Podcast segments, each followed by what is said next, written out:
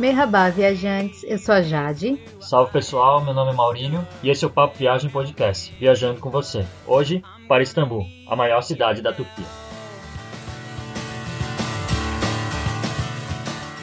Nós estamos no nosso segundo episódio, sejam bem-vindos. Esperamos que vocês gostem do programa e viajem um pouco com a gente. Você pode conferir também um episódio piloto que traz dicas sobre uma viagem a Edimburgo e o episódio número 1 sobre Melbourne, no site Guia do Nômade Digital. Ouçam os episódios e mandem as suas sugestões, suas críticas para o e-mail contato arroba guia do digital.com ou pelas redes sociais, Facebook, Twitter e Instagram. Procure por Guia do Nômade Digital. A gente vai ficar super feliz de receber os comentários de vocês, responder esses comentários e também poder ajudar um pouco se vocês tiverem alguma dúvida. A gente recebeu o nosso primeiro comentário sobre o Papo Viagem Podcast. A gente queria agradecer. O e-mail foi da Amanda Maru. Ela mora no Japão e tem 33 anos. Então, vou ler o e-mail dela para vocês. Olá, pessoal. Como vão? Meu nome é Amanda, tenho 33 anos e moro no Japão. Ouvi ontem o podcast de vocês e achei bem informativo. Obrigada, Amanda. Gostei muito de todos os temas, vocês explicaram direitinho. Ficou bem claro mesmo. Quero muito ir a Melbourne. Que bom que a gente conseguiu convencer alguém. Nem imaginava que a gente ia conseguir convencer alguém.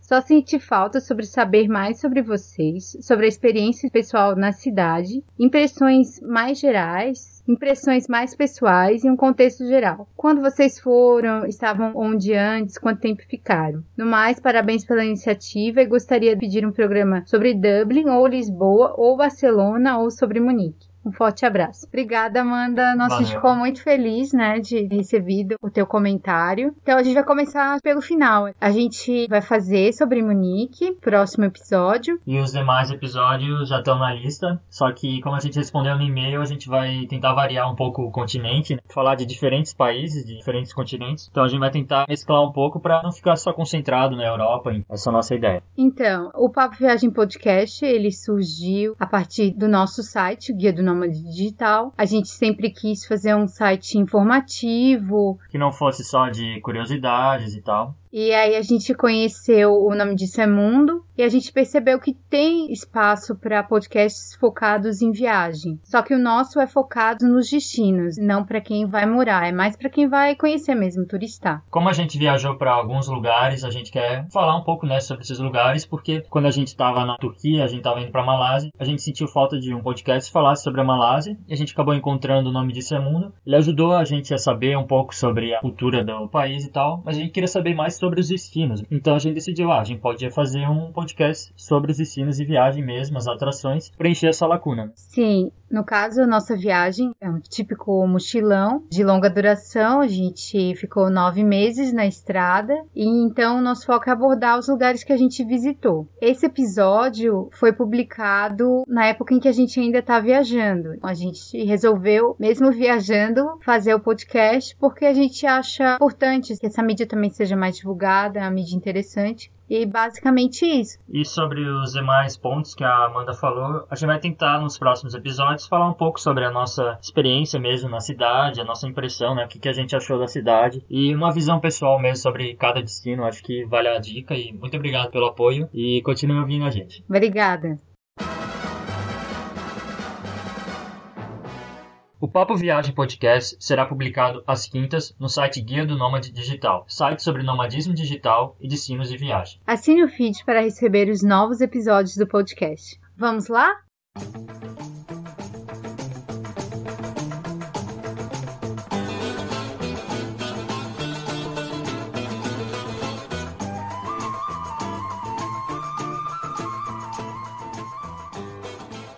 Jade, por que visitar Istambul? Istambul não é a capital da Turquia, a capital é Ankara, mas Istambul é o centro cultural e financeiro do país. A cidade é dividida no lado europeu e no lado asiático, e ela mistura essas culturas, mistura diferentes influências que ela sofreu, exatamente por estar entre esses dois continentes. Só para entender um pouquinho da geografia da cidade, ao norte fica o Mar Negro, e aí tem o Estreito de Bósforo, que separa o lado europeu do lado asiático Asiático. Embaixo tem o Mar de Mármara. A cidade de Istambul está sendo cada vez mais visitada. Foram cerca de 12 milhões de pessoas em 2014, com previsão de passar Paris e ficar atrás de Londres como a cidade mais visitada da Europa. Vale a pena.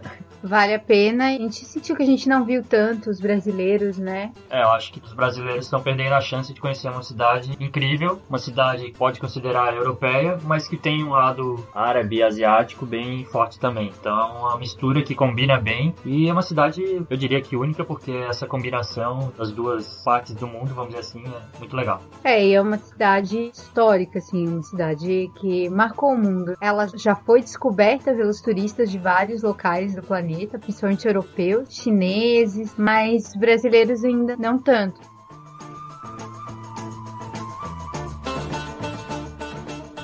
Então vamos falar um pouquinho da história da Turquia. Exatamente por ela ficar no caminho entre a Ásia e a Europa, ela sofreu com invasões de diversos povos, desde persas, gregos, romanos até os otomanos. É possível ainda hoje encontrar várias cidades antigas dentro da Turquia. Uma das cidades antigas mais interessantes é Éfeso, onde viveu a Virgem Maria, e até hoje é possível conhecer esse lugar histórico. Mas isso vai ficar para um próximo podcast. Sim, sobre a Riviera Turca e suas belezas. Como parte do Império Romano do Oriente, Istambul começou a ser chamada como Constantinopla e foi uma época de florescimento mesmo da cidade. Muitas atrações que você vai visitar são daquela época, como a Hagia Sofia.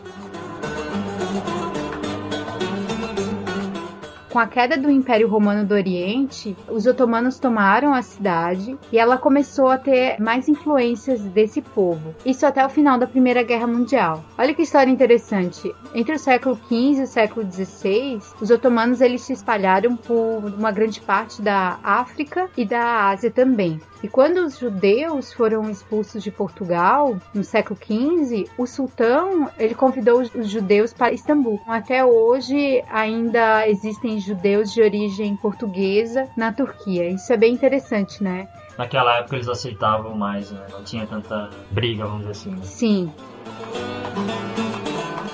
No século XX, quando o Império Otomano foi derrotado na Primeira Guerra Mundial, os vencedores, que seriam a Inglaterra, a França, invadiram a Turquia e queriam dividi-la. Além dos franceses e dos ingleses, também haviam os italianos, os gregos e os armênios. E aí surgiu o Kemal Atatürk, pai dos turcos, foi o líder dessa disputa, vamos dizer assim, de, da Turquia pela sua independência. O Atatürk ele juntou o povo mesmo e foi para a batalha. Ele conseguiu expulsar os gregos de Izmir em uma batalha histórica e a partir daquele ponto a Turquia começou a ganhar as batalhas e conseguiu reverter a situação. O Atatürk foi o primeiro a pensar na Turquia como uma Turquia moderna. Ele era muito instruído, escritor, militar e ele pensava muito além daquela época. Impressionante como ele tinha uma visão para frente mesmo. E ele construiu uma Turquia democrática em plenos anos 30. Talvez por isso que a Turquia, no meio daqueles países ali, seja o país mais estável, o país uhum. que a democracia até então está funcionando bem. Vale ressaltar que ele nasceu na Tessalônica, na Grécia, que essa relação da Turquia com a Grécia é muito forte por causa do Império Otomano. As coisas meio que se confundem. As reformas do Atatürk é que vieram da cara da Turquia hoje. A capital foi mudada para Ankara por ser mais central e estratégica. Então, durante os combates mesmo, a capital já tinha sido mudada para Ankara porque é um lugar mais protegido e Istambul é muito vulnerável. Depois então de séculos de sultanatos com sultões, Turquia recebeu o primeiro presidente, Mustafa Kemal Atatürk. Ele formou uma república secular e tinha a visão de levar a Turquia, como eu falei, ao desenvolvimento, juntamente com outros povos europeus. E o curioso é que a gente encontrou muitos quadros, né, porta-retratos do Atatürk por toda a Turquia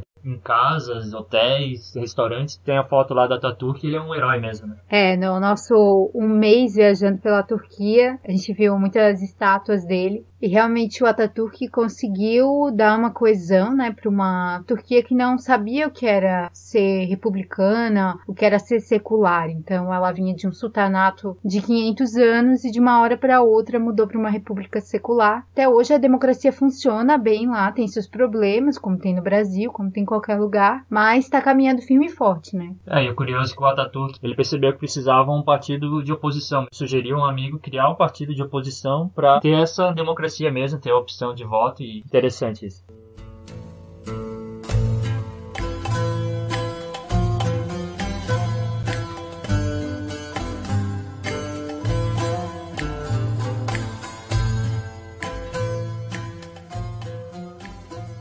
Istambul, como é uma cidade turística, você consegue encontrar mais pessoas que falam inglês, mas a língua de lá é o turco.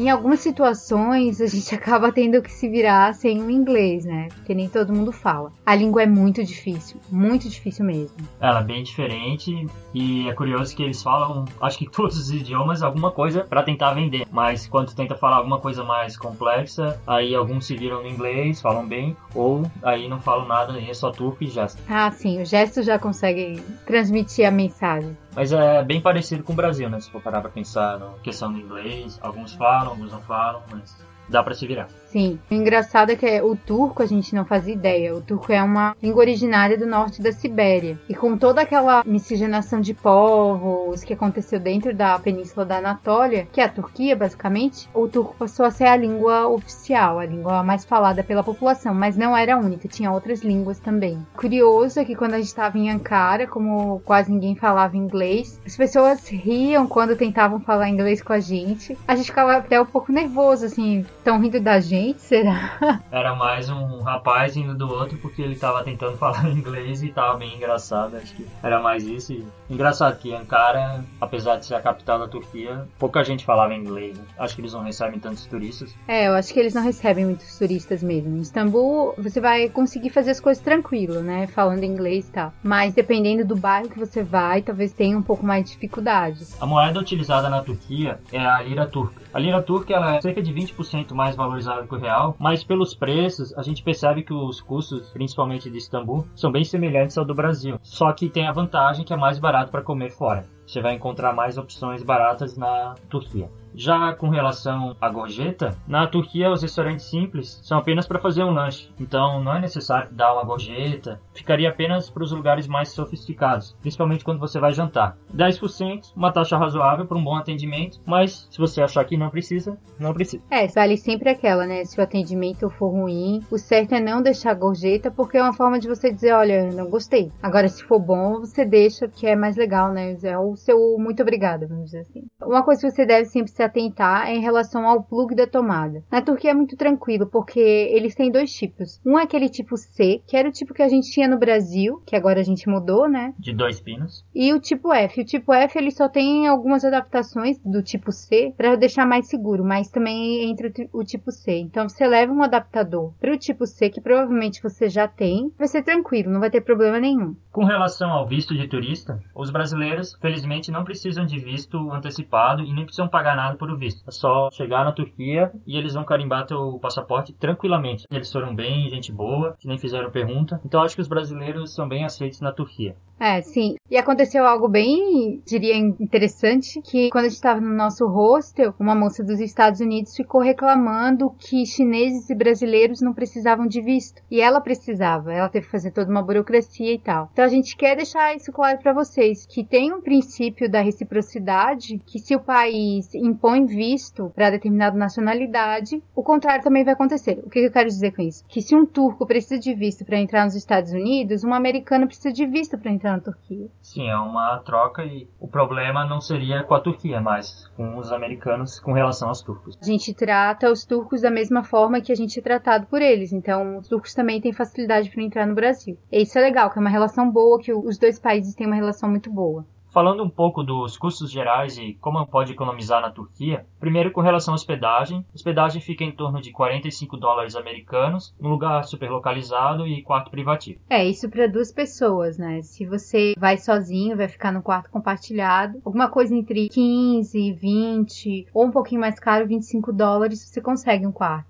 Alimentação, atrações e transporte dá em torno de 30 dólares, jantando às vezes no rosto. Você encontra opções de restaurante que vão custar menos de 10 dólares, então vale a pena procurar bastante. É muito fácil, assim, vocês conseguirem jantar e almoçar fora do, do hostel, porque realmente Istambul tem opções. Tem opções para fazer um lanche rápido e também restaurantes para comer uma boa carne. Eles têm opções de carnes bem gostosas. Vocês não vão passar aperto, por exemplo, a gente acha que com menos de 50 dólares vocês conseguem passar um dia tranquilo. Por pessoa. Por pessoa, claro. Istambul ela tem a vantagem de ter muitas opções de restaurantes baratos. Você pode encontrar a pizza local, que seria o Pidi? Pedir, o dona kebab, o dona de frango, ou mesmo almôndegas. Em muitos hostels é servido o café da manhã turco com pão, manteiga, bolachas, chá, azeitonas, ovo cozido, pepino e tomate. É, normalmente é um café da manhã muito gostoso, então aproveita se tem no hostel. Se não tem, você também pode comer em outro local que oferece esse café da manhã. E é um dos melhores cafés da manhã que a gente já comeu.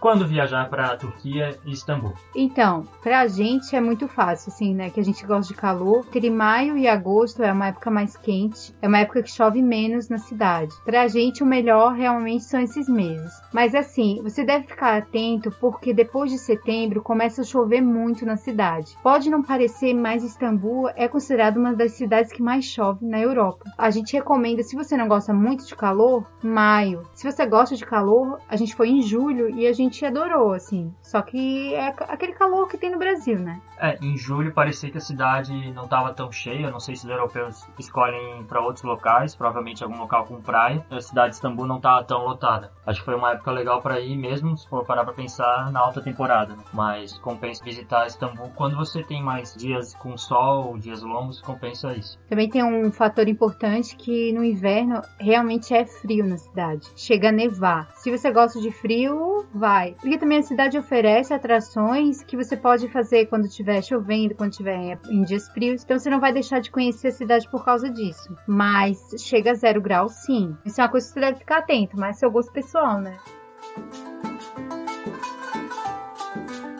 Istambul tem dois aeroportos, um na parte europeia e um na parte asiática. O aeroporto da parte europeia se chama Atatürk Airport e ele se localiza a 20 km do centro da cidade. Ele é mais perto do centro. Para chegar lá e para sair de lá, você tem a opção de táxi, que nem sempre é recomendada, mas tudo bem. Você tem a opção do shuttle, chamado Havatas, ele custa em torno de 11 liras. Você tem também a opção do transporte público com ônibus, ou a melhor opção que seria pegar o metrô que conecta o aeroporto até o bairro principal de Istambul, o bairro da cidade antiga, chamado Sultanahmet. Você pega um metrô e consegue, por uma pequena tarifa, viajar. Exatamente. É, a melhor opção eu acredito que seja realmente o metrô. Do lado asiático, o Sabiha Gökçen Airport fica mais afastado e você vai precisar ou pegar um táxi, mas vai custar caro pela distância, ou você pode pegar um transporte público mesmo para ir do aeroporto da parte asiática até Sultanahmet, que seria o centro, você pode pegar um ônibus pela linha E10 e E11, custa 7 liras, ou pegar o shuttle Ravatas por 14 liras.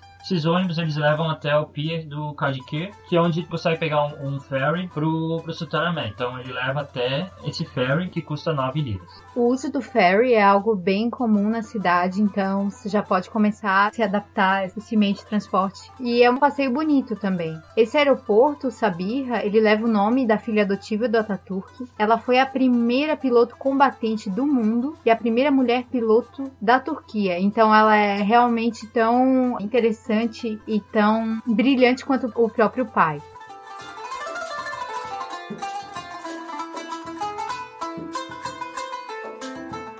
Outra forma de chegar seria de trem. Istambul tem duas estações de trem, uma é destinada para a parte da Europa, né, recebendo trens da Sérvia e da Romênia, e outra é para receber trens do Oriente Médio, como Teherã no Irã. Você também pode utilizar os ônibus. Para isso você tem que ir nas chamados autogars, que são os terminais de ônibus. Eles são normalmente bem grandes. Você tem que já saber qual é a empresa de transporte público que você vai utilizar, quanto custa, todas as informações. A estação mais conhecida, ela não fica longe do centro, então você não vai ter dificuldade. De lá saem ônibus para os Balcãs, para a Europa Central e também para o resto da Turquia. Os ônibus na Turquia em geral funcionam muito bem porque tem várias empresas, como Varan, Ulusoy, Pamukkale, Kamilkosh, que são consideradas melhores. A gente viajou pela Kamilkosh, a gente gostou bastante porque é um ônibus bom e até um lanchinho a gente recebeu. Sim, eles são super atenciosos, mesmo as pessoas não falando inglês, né, não conseguindo se comunicar muito bem com a gente, eles conseguiram nos ajudar e, e deram até um lanchinho. É uma viagem muito melhor do que as viagens que a gente costuma fazer de ônibus no Brasil. E a curiosidade é que antigamente Istambul, no caso Constantinopla, recebia a linha de trem expresso do Oriente que saía de Paris até a cidade de Istambul. Atualmente não existe mais essa linha ferroviária, mas ainda tem algum trecho ali pela Áustria, não sei, fica a curiosidade.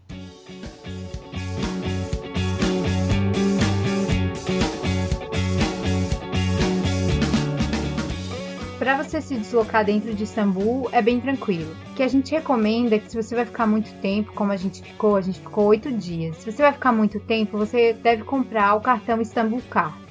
Esse cartão, ele tem o benefício de cada vez que você troca de linha, que você deveria pagar de novo a tarifa cheia, você paga uma tarifa menor. Então vamos dizer assim, você trocou de linha duas vezes. É, na segunda vez fica menor, na terceira vez cada vez menor. Se você não tem o Istanbul Car, você tem que pagar a tarifa cheia. Você pode usar o Istanbul Cart em metrô, que seria uma das formas mais rápidas de usar transporte público. Ele liga ao aeroporto, como a gente falou antes. Tem também o VLT, que é um sistema muito utilizado no Sultanahmet. Tem o ferry, que como a gente falou, eles têm uma relação muito forte com o mar. Então é legal fazer um passeio de ferry, principalmente quando você sai de Kadiki e vai até o Sultanahmet, que você tem a vista da cidade. Você obrigatoriamente tem que usar o ferry se for pro lado asiático, porque pela ponte principal demora muito, então a gente recomenda muito fazer, é bem legal, é seguro, é tranquilo. Tem também o ônibus, que tem dois sistemas. Tem o ônibus que é público e o ônibus que é privado. Normalmente os ônibus são todos coloridos, tipo um verde que identifica que é ecologicamente correto, aquela coisa toda. O que você deve se atentar é sempre comprar o bilhete ou ter o Istanbul Car, porque muitos ônibus não aceitam dinheiro. Pode ser que o motorista mande você sair ou faça como aconteceu com a gente. O motorista não aceitou o dinheiro, mas deixou a gente ficar. E depois a gente pagou para uma outra linha. Outra opção é o funicular, que liga o bairro Cabatas, que seria uma região portuária, até o Taksim, que seria uma praça bem famosa de Istambul, que a gente vai falar mais tarde. E por fim, a opção mais curiosa seria o Domus. O que seria o Domus? O Domus é a nossa grande paixão, eu diria. a gente conheceu o Domus meio que no susto, porque muitas vezes tinha gente buzinando na rua e a gente olhava o que está acontecendo, essas vans buzinando. E o Domus então é uma van amarela, ela fica buzinando para chamar a atenção das pessoas para ver se elas precisam né, o transporte. Tem várias linhas. É, as linhas são bem flexíveis, assim. Quando a gente estava no Cadique e não aparecia ônibus nenhum, estava completamente, meu, não sei o que eu vou fazer, sair correndo, né? Uhum chegou essa van, a gente ficou um pouco com medo de ser clandestino e tal. E aí você paga pela distância, normalmente você não paga muito, e eles te levam até o local. É bem tranquilo. Seria um táxi compartilhado. Exatamente, um táxi compartilhado. Você não precisa ficar com medo de usar o Domus. E é engraçado, com a gente aconteceu na primeira vez de usar o Domus que a gente teve que trocar de van em plena rua. O motorista tentou, por gestos, explicar pra gente, a gente entendeu perfeitamente. Porque ele ia para outra parte e aí a gente foi, no caso, com um amigo dele para a região do, do Pier. E em outras partes da Turquia também é do mesmo jeito. Então você não vai ficar sem transporte público na hora da necessidade. Até à noite, se você for para um show, for para algo assim, os Domus são os mais utilizados.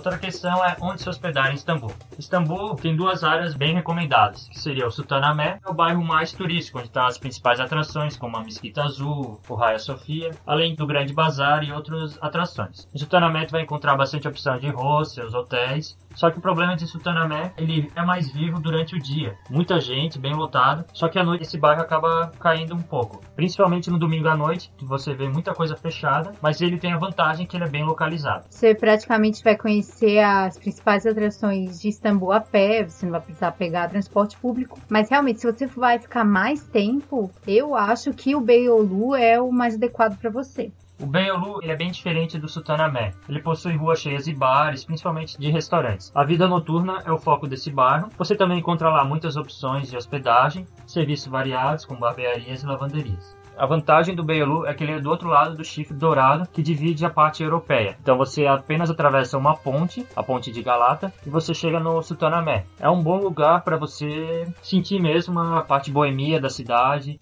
É, os dois bairros são bem legais. Você vai ter que visitar os dois. Se você estiver em Sultanahmet, a gente recomenda ir para Beyoğlu. Mas se você estiver em Beyoğlu, obrigatoriamente você vai para Sultanahmet. Mas você vai gostar dos dois. Agora a gente pretende ficar em Beyoğlu mesmo, curtir mais essa facilidade de ter tantos serviços perto. No Beyoğlu está localizado a Taksim Square, que seria uma praça que muitas ruas se juntam naquela praça. Desvantagem de ficar perto da Taksim Square é que pode ter muito barulho desde cedo até noite, ficar com barulho até meia-noite e barulho já a partir das 5 da manhã. Então, caso você fique no Beyoğlu, tente não ficar muito perto da Taksim Square por causa do barulho. É, a gente foi na Taksim, eu particularmente não gostei muito da praça, não achei assim muito interessante. A avenida antes, ela é bem legal e tal, você vai gostar bastante. Não fica por ali não, fica um pouco mais mesmo no bairro do Beyoğlu. E o Taksim, pelo que a gente sabe, fica mais aqueles hotéis caros e tal, mas o lugar não é muito massa. No Beyoğlu também está localizado a Avenida Istiklal, que é uma avenida bem interessante por causa que tem muita coisa, muito comércio. A gente encontrou até uma igreja católica naquela avenida. Vale a pena visitar essa avenida e ficar perto dela. Ah, sem dúvida. Além disso, tem várias casas que vendem coisas turcas, tipo balas, tâmaras e damascos para comprar aquilo e um preço bom, né? Um preço mais acessível. Uma delícia.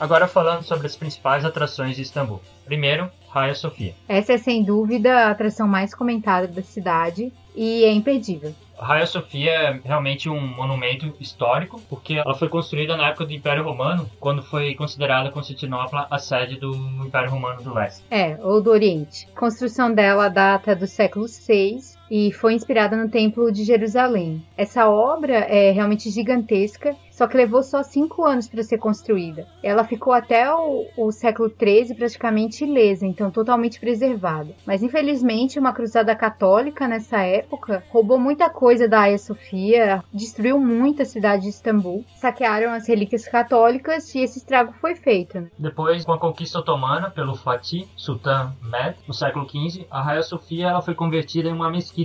Interessante que eles converteram a Hagia Sofia em mesquita, mas eles não destruíram a parte católica. Eles apenas cobriram os mosaicos, colocaram os elementos da religião muçulmana. Aí hoje você consegue ver essa mistura de elementos. Alguns mosaicos conseguiram restaurar e elementos que você encontra nas mesquitas, aqueles símbolos e tal. Mas ela ainda precisa de muita restauração. Ela ficou muito judiada com o tempo. E a Hagia Sofia também sofreu muito com terremotos. Mas hoje em dia ela já não é mais uma igreja, ela não é mais uma mesquita, ela é um museu. Aquele cara que a gente falou, Ataturk, em 1936, ele secularizou a Hagia Sofia, transformou ela em um museu e abriu para visitação. Isso mostra que a importância histórica da Hagia Sofia é muito maior do que a sua importância religiosa. E lá dentro você encontra gente de todo mundo, gente de qualquer religião, e isso é muito legal, né? Sim, é. o Ataturk teve um papel bem interessante para valorizar esse monumento, porque é um monumento a todos os turcos, e você deve só se atentar com relação às filas. Você tem que chegar bem cedo, porque geralmente no final da manhã e à tarde ainda tem fila. A gente sugere visitá-la na segunda-feira quando a gente não pegou nenhuma fila e a gente gostou bastante desse passeio. É, a gente sabe que nem todo mundo tem uma segunda-feira, né, para conseguir fugir das filas, mas chegar cedo é sempre a melhor opção. Ela abre às 9 da manhã, então você chega um pouquinho antes. E o custo dela é 30 liras turcas, mais ou menos 36 reais, dependendo da cotação. Outra dica é ir no andar superior, porque os mosaicos mais conservados estão lá em cima. Então não deixe de visitar a parte de cima da Raia Sofia.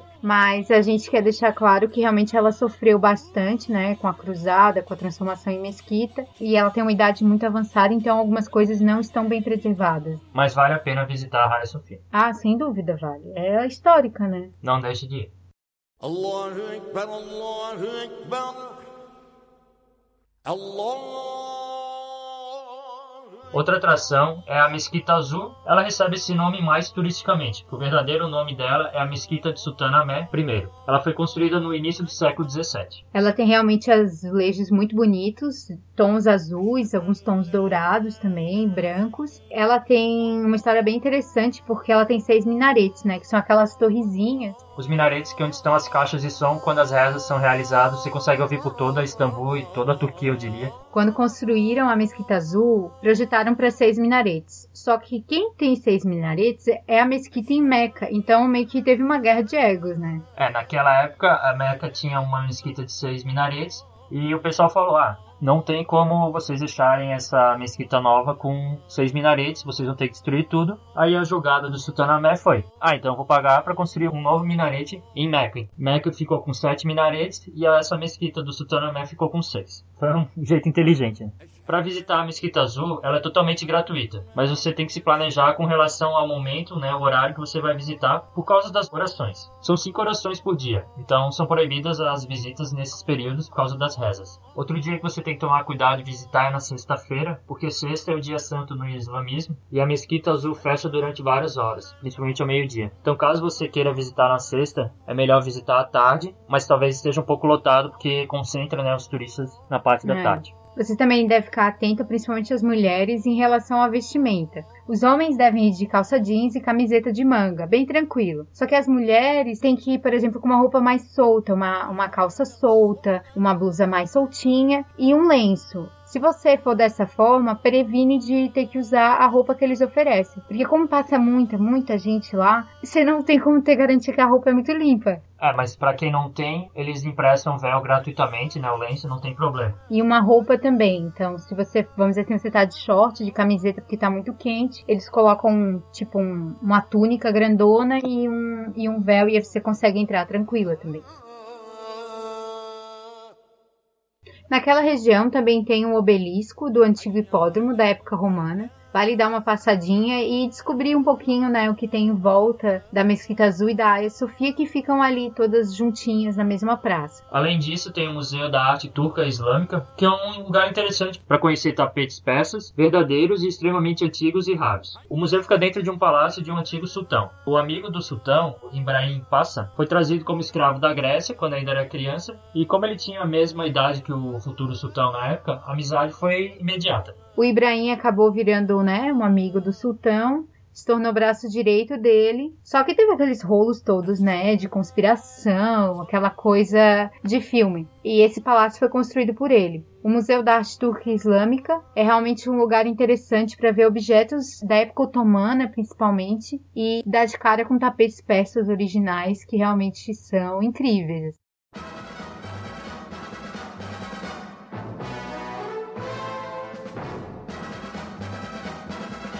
Outra atração perto da Hagia Sofia e da Mesquita Azul é a Basílica Cisterna, que é apresentada até no filme do James Bond, né? 007 contra Moscou. Eu acho que é From Russia with Love, alguma coisa assim em inglês, né? A Basílica Cisterna ela não é visível na superfície, você desce uma escada e é interessante que no subsolo tem realmente uma cisterna que abasteceu a região durante o século VI e por um tempo ela foi esquecida, até ser renovada no ano 1985. É, a gente passou um trabalheiro para conseguir encontrar essa Basílica da Cisterna, porque a gente viu uma fila, uma fila e não tinha nada ali, né? Claro, ela tava no subsolo, mas é bem fácil de encontrar. Fica também perto da praça, perto da Hagia Sofia, só que você vira à direita, você atravessa a rua e você vai ver uma fila é por ali. A gente até achou que a fila era para comprar ingresso para Hagia Sofia e meio que olhou, ah, a gente vai depois. Depois a gente tocou que ali é a Basílica. E é interessante que a Basílica ela tem várias colunas e tem no interior ainda tem um pouco de água com vários peixes bem grandes. Dá para ver e tirar foto, mesmo com um pouco de luz. É bem escura, mas assim, o primeiro contato, assim, a primeira vez que você vê a Basílica, você fica bem impressionado. É realmente bem impressionante. Na Basílica também tem duas estátuas de Medusa. É, são colunas que têm a cabeça de medusa. Eu não sei muito bem o porquê, mas elas são tão antigas quanto a basílica. Isso a gente está falando de 1500 anos. É muita coisa. Não tem tanta coisa para ver na Basílica, mas só o ambiente mesmo vale a pena. É, o primeiro impacto assim é bem forte, bem bonito. E o preço não é tão caro, custa 20 liras turcas e fica aberto a partir das 9.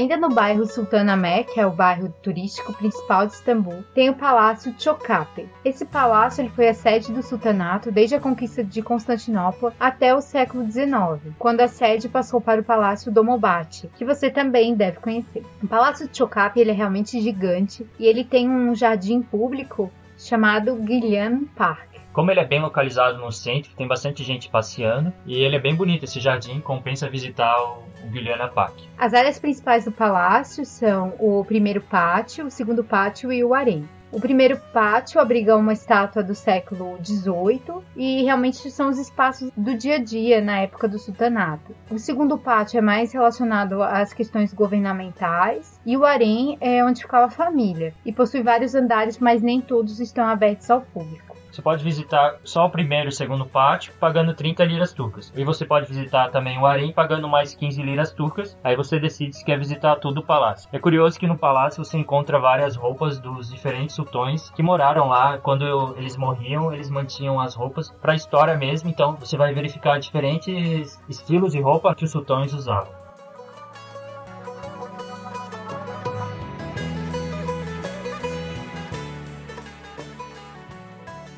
Mas uma das atrações mais famosas de Istambul, com certeza, é o Grande Bazar. O Grande Bazar seria a meca do comércio e da venda dos turcos, onde você vai tentar negociar com os mestres na habilidade de negociação. É, não é muito fácil assim negociar com eles, tem que ter uma lábia boa. O incrível do Grande Bazar, além da sua idade, né, é um dos mercados mais antigos do mundo, fundado no século XV. Ele é muito grande e tem muitas áreas. Você vai gastar muito tempo se você quiser conhecer tudo. É melhor você passar rápido por algumas áreas, porque o Grande Bazar é muito grande e eles vendem vários tipos de coisas, desde joias, bijuterias, cerâmicas, objetos de decoração, tapetes e roupas. Assim, o que mais impressionou a gente foi os brilhos mesmo das luminárias e tal, e as joalherias. Umas joalherias puro ouro, assim, uma coisa fantástica em pleno centro de Istambul, assim, né? Sim, é bem seguro em relação a isso. A única coisa que você deve se preocupar caso você queira comprar algo é com as falsificações, porque tem bastante coisa falsificada. Você deve prestar atenção nisso. Principalmente roupas. Roupas a gente viu muita coisa falsificada, mas se você quer comprar também um, um lenço, você também deve ficar bem atenta para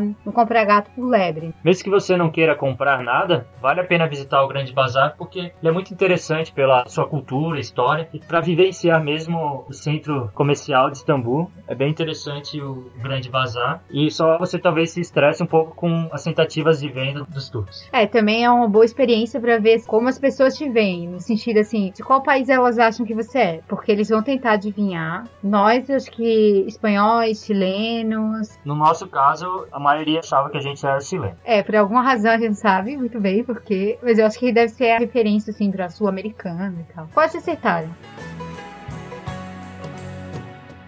Mais próximo ao pier está localizado a mesquita nova, chamada de Yeni Kami. E é curioso Istambul ter uma mesquita chamada nova, porque Istambul é uma cidade tão antiga. Mas a mesquita nova ela foi finalizada em 1663 e ela tem esse nome porque, apesar de ter começado a ser construída antes da mesquita azul, a Sultanahmet I, em 1597, ela foi finalizada só depois dessa outra mesquita e ainda mais de outras mesquitas. Então, das várias mesquitas que eles estavam construindo nessa época, a mesquita nova, a Yeni Kami, foi a última por isso o nome. Como eu falei, ela está localizada perto do pier, perto da Ponte Galata, e ela é muito bonita, bem parecida com até o estilo da Mesquita Azul. Foi uma mesquita que eu gostei bastante. É, a gente gostou realmente dessa mesquita, e assim, quase não tem fila, hein? A mesquita é muito linda, tem azulejos azuis também, tem uma vista legal do mar. Super recomendo você conhecer. Curioso, quando a gente foi na Mesquita Azul, a gente viu que tinha muita fila e a gente desistiu e decidiu visitar em outro dia. E a gente foi para a Mesquita Nova e tava vazia, não tinha nenhuma fila, a gente conseguiu visitar visitar tranquilamente. Vale a pena visitar a Mesquita Nova. E a Azul também, mas eu acho que a gente teve uma experiência mais gostosa, assim, né, na Mesquita Nova. Menos estressante. E atrás da Mesquita Nova está localizado o mercado de especiarias, que é um mercado que você deve visitar também. O mercado de especiarias também é chamado de Bazar Egípcio e ele possui mais de 400 anos. Se você é um guloso como a gente, você vai ficar super feliz, porque tem muitas frutas secas, tem muitos temperos, porque os turcos usam os temperos de uma maneira que não fica forte, mas fica muito gostoso. Fica saboroso. Tem muitas nozes, tem as delícias turcas, que são tipo umas balinhas de goma, ideais para você comprar. O mercado de especiarias ele fica aberto todos os dias e vale a pena visitá-lo.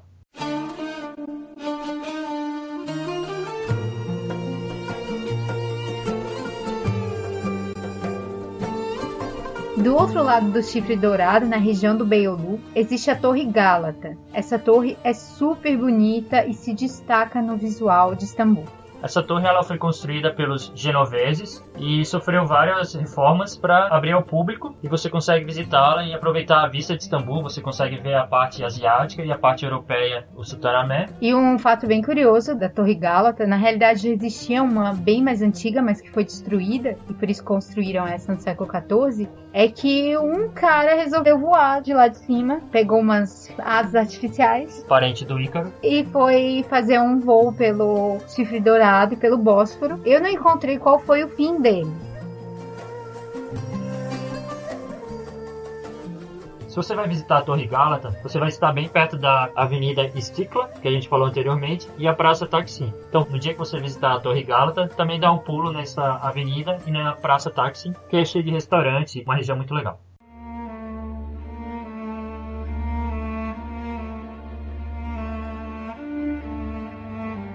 Próximo ao bairro Beyoğlu, no bairro Beşiktaş, tem o Palácio Dolmabahçe. Esse palácio fica em direção à ponte de Istambul, que liga a parte europeia e asiática, e é muito parecido com a ponte de Floripa. É, assim, parecia que a gente estava em casa.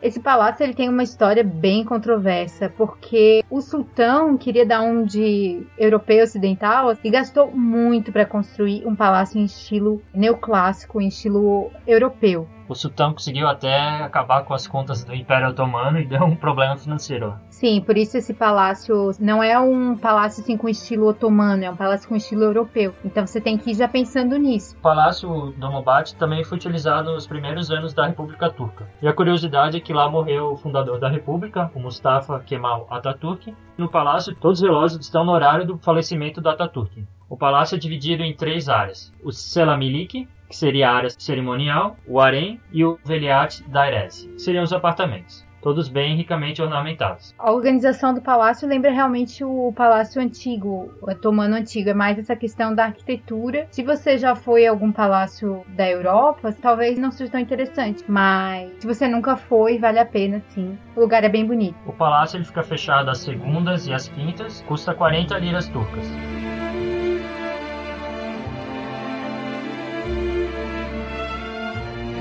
Perto do palácio, na área Besiktas, mais próximo da ponte, tem uma região legal que tem muitos restaurantes, mesquita e tal. Você até encontra algumas feiras locais e uns pratos diferentes. Principalmente aos sábados. A gente conheceu essa região aos sábados e tinha umas feiras de artesanato. Então você realmente podia comprar coisa feita por artesã, assim. Você via a pessoa fazendo. E tinha umas batatas recheadas bem legais que a gente vai falar daqui a pouco, porque a parte da comida turca é uma parte bem interessante. Essa região próxima da ponte pode visitar do palácio pegando um ônibus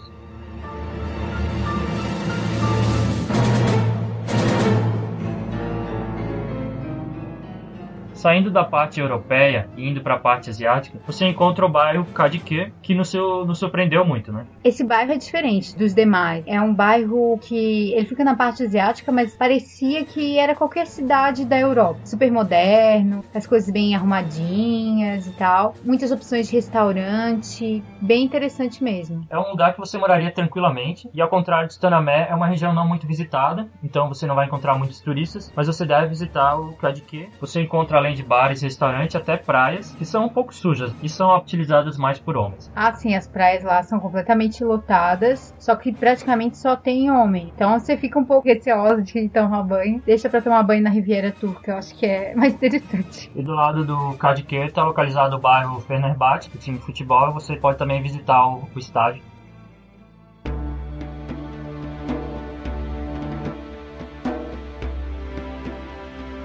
Se você vai em casal, sem dúvida, uma das atrações mais interessantes é curtir um pouco o pôr do sol no Estreito de Bósforo. É uma das cenas mais lindas que a gente vê em Istambul. O mar ele fica dourado, por isso que é o nome chifre dourado, porque é um formato de chifre, a água fica na cor dourada, pôr do sol. E o céu fica com os tons assim alaranjados muito lindos. A gente viu principalmente do lado da Torre Gálata. As mesquitas de Sultanamé ficavam lindas e o, o céu ficava incrível. Então realmente realmente é uma experiência interessante que quando você vai no verão você consegue ter. E além disso tem a ponte de Floripa que dá um efeito. Ah, sim. Você pode ver o pôr do sol da onde? Ah, você pode ver o pôr do sol tanto do lado de Sultanamé quanto do lado da Torre Gálata. A gente viu do lado da Torre Gálata, saindo ali do Beolu e atravessando a ponte, e a gente achou o máximo, assim, né? Porque a gente aos pouquinhos ia vendo aquelas mesquitas surgirem e aquele céu muito laranja, muito bonito. A gente tem até uma foto no site bem legal.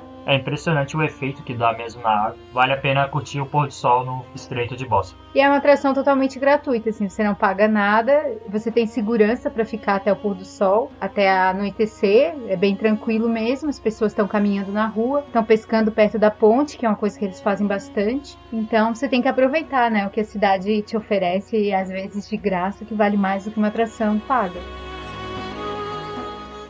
Outra atração, talvez não tão visitada pelos turistas, é a igreja do São Salvador em Chora. Ela é muito esquecida pelos roteiros de viagem porque ela é um pouco afastada do Sultanamé, mas é uma igreja que vale a pena por causa de seus mosaicos. Ela data da época da Hagia Sofia, então ela é bem antiga, do século V, e seus mosaicos eles são muito mais bem preservados do que o de Hagia Sofia. É claro que há muitos processos de restauração ainda hoje, mas é uma igreja que se você gosta de arte bizantina e antiga, você deve visitar. A gente pretende visitá-la porque a gente ouviu falar muito bem dos mosaicos, porque eles estão mais inteiros, como a Jade falou. Tem gente que acha até que são mais bonitos que o da Hagia Sofia. Vale a pena visitar, apesar de ser um pouco distante. Você pode pegar um táxi ou um ônibus do Sultanamé. Caso você esteja na época mais quente, no verão, na primavera, você pode fazer um passeio muito interessante que é a Princess Island. Quando está quente, os locais, os turistas, eles vão para essas ilhas perto do centro de Istambul. São nove ilhas, seis habitadas no Mar de Mármara, que seria o mar da parte sul. Nessas ilhas não há carros, é um passeio para você sair da cidade grande, curtir mesmo o ambiente. Só deve tomar cuidado com os finais de semana que podem ficar lotados. Exatamente. É, as ilhas mais conhecidas são Reibiliada, possui muitos serviços e também possui praia, e a Bilquedá. A Bilquedá é a maior de todas. Na Bilquedá viveu Trotsky. Sim, Trotsky viveu na Turquia. A gente também não sabia disso. E só que a casa que ele viveu está totalmente em ruínas, não transformaram em museu ainda. Apesar de a casa estar tá um pouco detonada, a gente achou uma notícia que a casa está à venda. As pessoas, né, os donos da casa, tentaram transformar, né, vender a casa para o governo para tentar transformar em museu, mas pelo jeito não conseguiram. E então qualquer um pode comprar a casa que o Trotsky morou. Bom é que fica numa ilha legal, né? Então. Outra atração em Istambul são os muros de Teodósios. Esses muros também são bem antigos, eles datam do século VI e foram restaurados por Teodósios. Eles foram bem importantes para proteger o Império Romano do Oriente e também proteger os otomanos, depois do século XV. Essa é uma atração gratuita que você pode visitar Outro passeio que você pode fazer é um cruzeiro pelo Estreito de Bósforo. Tem uma empresa séria que faz essa linha pública entre o lado asiático e europeu, que é a Serri Hatilari. Então ela liga a parte asiática e europeia e custa 20 liras turcas. O Estreito de Bósforo é algo muito marcante assim, né, na geografia e na história mesmo. É algo legal se você gosta de passeios de barco, mas se você também pegar um ferry só para sair da parte asiática e para europeia, ou da europeia para asiática também já é um passeio bem massa. Então, a gente acha que vale a pena tanto fazer o cruzeiro quanto simplesmente pegar um ferry, né? Com um ferry você já consegue tirar boas fotos e ter uma vista da cidade inacreditável. Se você chegar em Istambul do aeroporto mais afastado e depois pegar um ferry até o Sultanahmet, hum. você vai ver uma vista da cidade que você vai se apaixonar. Istambul tem alguns parques que valem a pena visitar. Além do Gulhana Park, que a gente falou, né, do lado do, daquele palácio, possui o Parque Boston, que fica em Kadike. Tem o Parque Emirgan Park, onde ocorre o Festival de Tulipas, e o Yildiz Park, que fica em Besiktas. O Yildiz, ele tem um, algo bem interessante, que a gente viu tantas, mas tantas noivas tirando foto naquele parque. Como era final de semana, e era o dia, né, para tirar fotos, as noivas invadiram o parque, e ele é muito utilizado, então, para book de casamento. Que ele é bem bonito, assim, ele é bem verde. Só que assim, né, é um show de vestidos diferentes e. Pessoas um pouco assustadoras. pessoas bem montadas. Mas é, foi legal, assim, ver que as pessoas gostam, né, de tirar スポーかじない。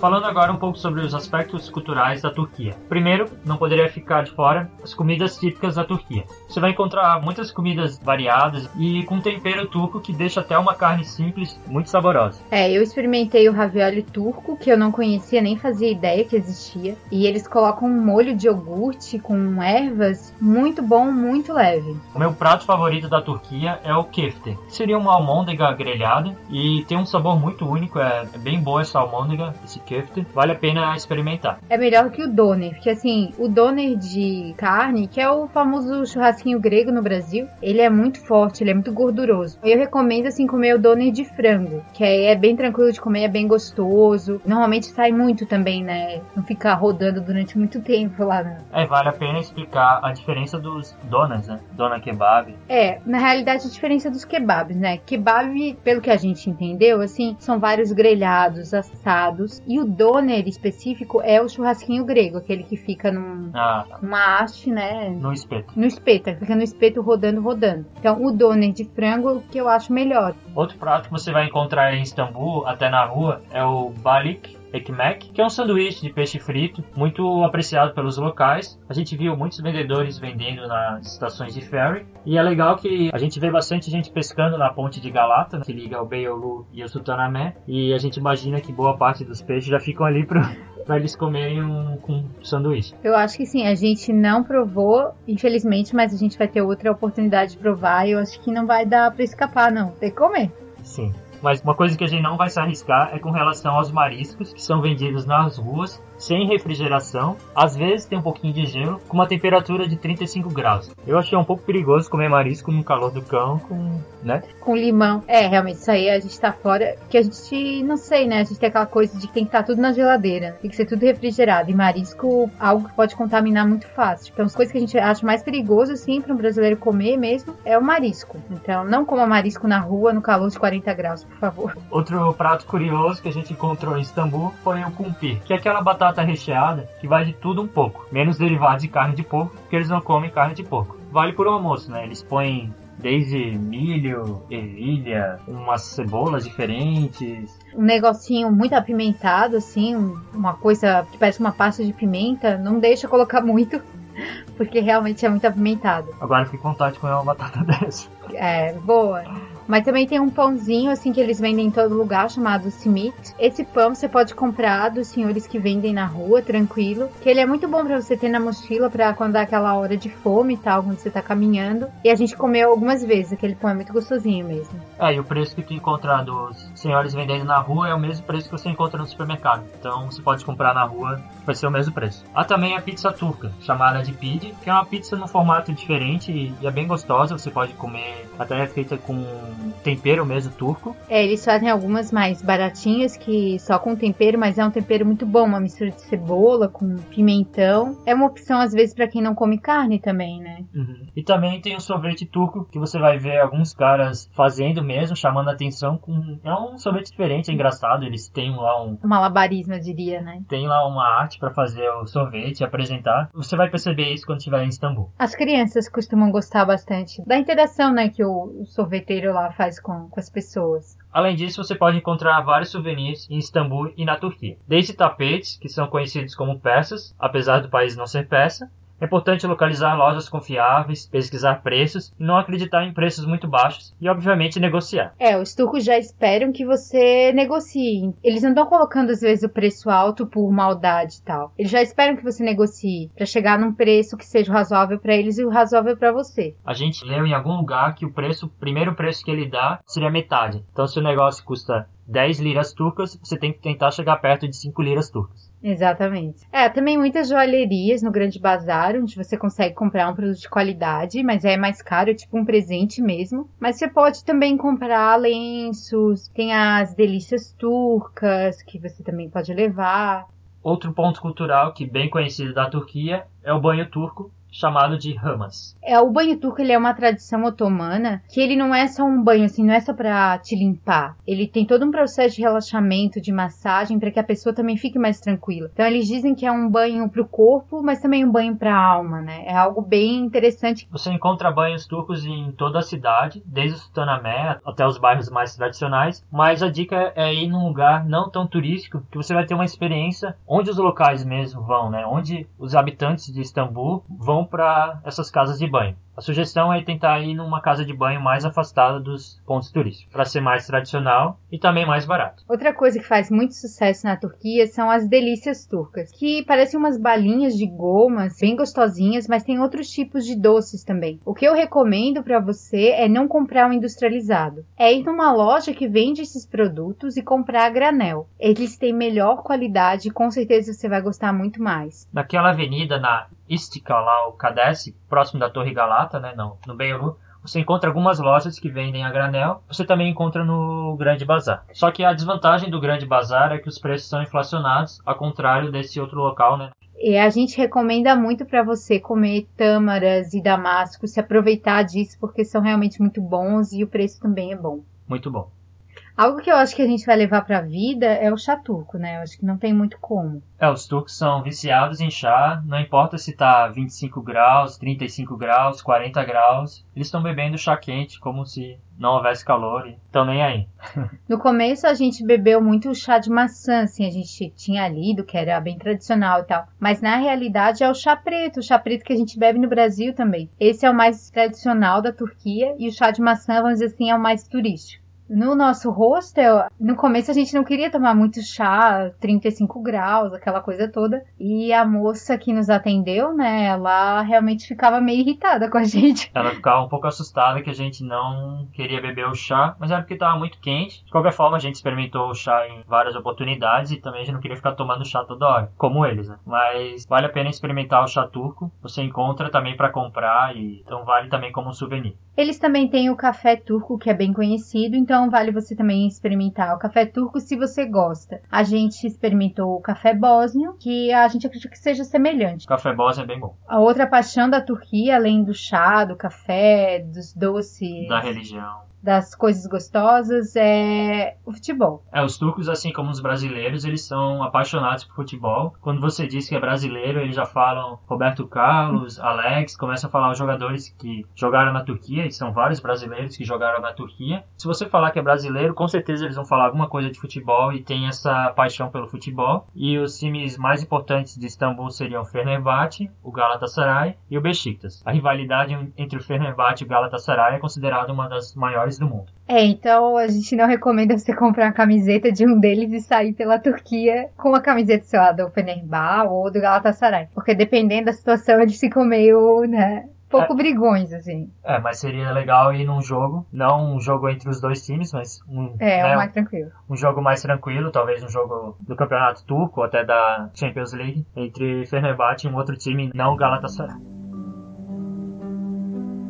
Agora, uma questão que as pessoas podem se preocupar é sobre a segurança na Turquia e em Istambul em especial. Se é seguro ir para a Turquia ou para Istambul? Assim, o que a gente acha que é fundamental é você saber que não tem tanta violência urbana na Turquia. É difícil você ser assaltado, coisas desse tipo. Claro que você tem que ter algumas precauções, né? Você não vai ficar mostrando seu celular, todo canto, sua máquina, aquelas precauções que a gente teria no nosso país. Então, você leva essas precauções para onde você vai viajar. Acho que o que mais você tem que ficar atento é na questão das negociações, né? Você ter sempre as informações, por exemplo, se você vai pegar um ônibus, qual é o ônibus, qual é a empresa, quanto custa. Você ter essas informações faz com que se alguém mal intencionado chegue perto de você tentando te fazer comprar alguma coisa ou pegar outra condução, pegar um táxi, você já sabe que não é assim. Acho que é mais isso. É bom tentar evitar passar perto de passeatas onde concentra muitas multidões, né? Alguma reivindicação que pode causar problemas. A gente sabe que já teve atentados, mas esses atentados podem acontecer em vários lugares da Europa. E eu me senti bem seguro na Turquia em geral e acho que você deve visitar Istambul porque é uma cidade única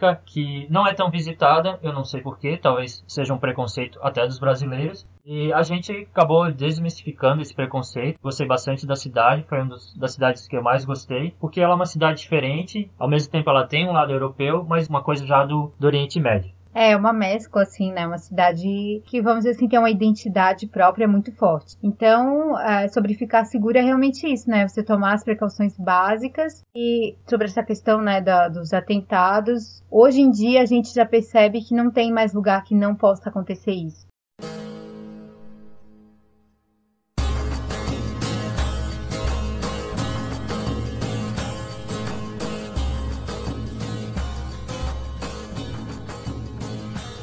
Então, Maurício, que conclusão a gente pode tirar de Istambul para quem quer visitar a cidade? Istambul é uma cidade que tem que ser visitada porque, primeiro, que liga a parte europeia e asiática. Isso já é um fato bem interessante, uma cidade dividida mesmo e que tem essa junção das culturas da Europa e da Ásia, do Oriente Médio. Istambul é uma cidade que está cada vez mais sendo visitada, tem a tendência de passar Paris. Se parar para pensar, isso é bastante coisa. Então, os europeus vão muito para Istambul e os brasileiros, que, como a gente falou, não visitam tanto. A gente não encontrou muitos brasileiros brasileiros. Então você deve visitar Istambul porque é uma cidade muito bonita. Os turcos são gente boa, eles são muito queridos. Quando você precisar de ajuda, eles vão te ajudar, eles vão te levar no lugar se você precisar. Tirando essa parte que às vezes eles podem ser meio chato nas vendas, que a gente entende, né? Ali é uma rota que sempre passou a parte comercial, a rota da seda. Você se acaba se acostumando também com os minaretes, com a religião. E se você vê que aquilo é uma coisa normal, não tem nada de estranho, vamos dizer assim. É, abre mais a cabeça. Eu acho que quando você conhece realidade diferentes, você acaba tornando mais tolerante também, né? A gente gosta muito de Istambul, a gente é suspeito para falar que a gente ficou um mês na Turquia, a gente ficou mais de uma semana na cidade, a gente vai voltar para a cidade, que a gente acha que você deve conhecer, principalmente se você já estiver na Europa, porque é fácil de ir, tem companhias aéreas baratas para chegar lá. Então, não tem desculpa se você já está na Europa ou se você vai para a Europa. Tem que sair um pouco do lado muito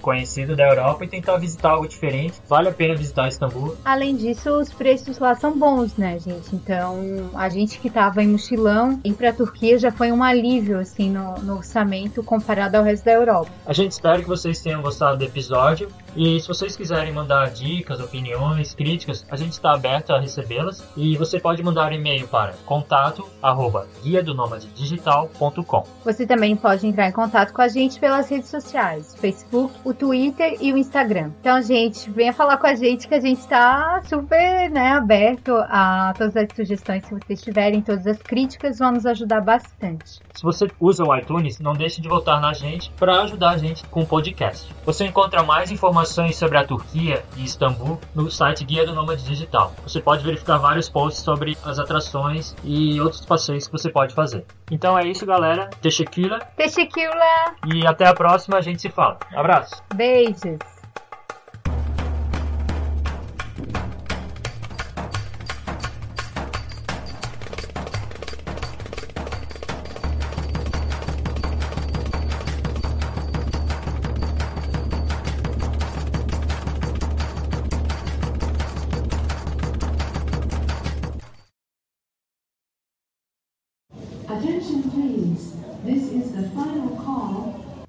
Então, Maurílio, que conclusão a gente pode tirar de Istambul?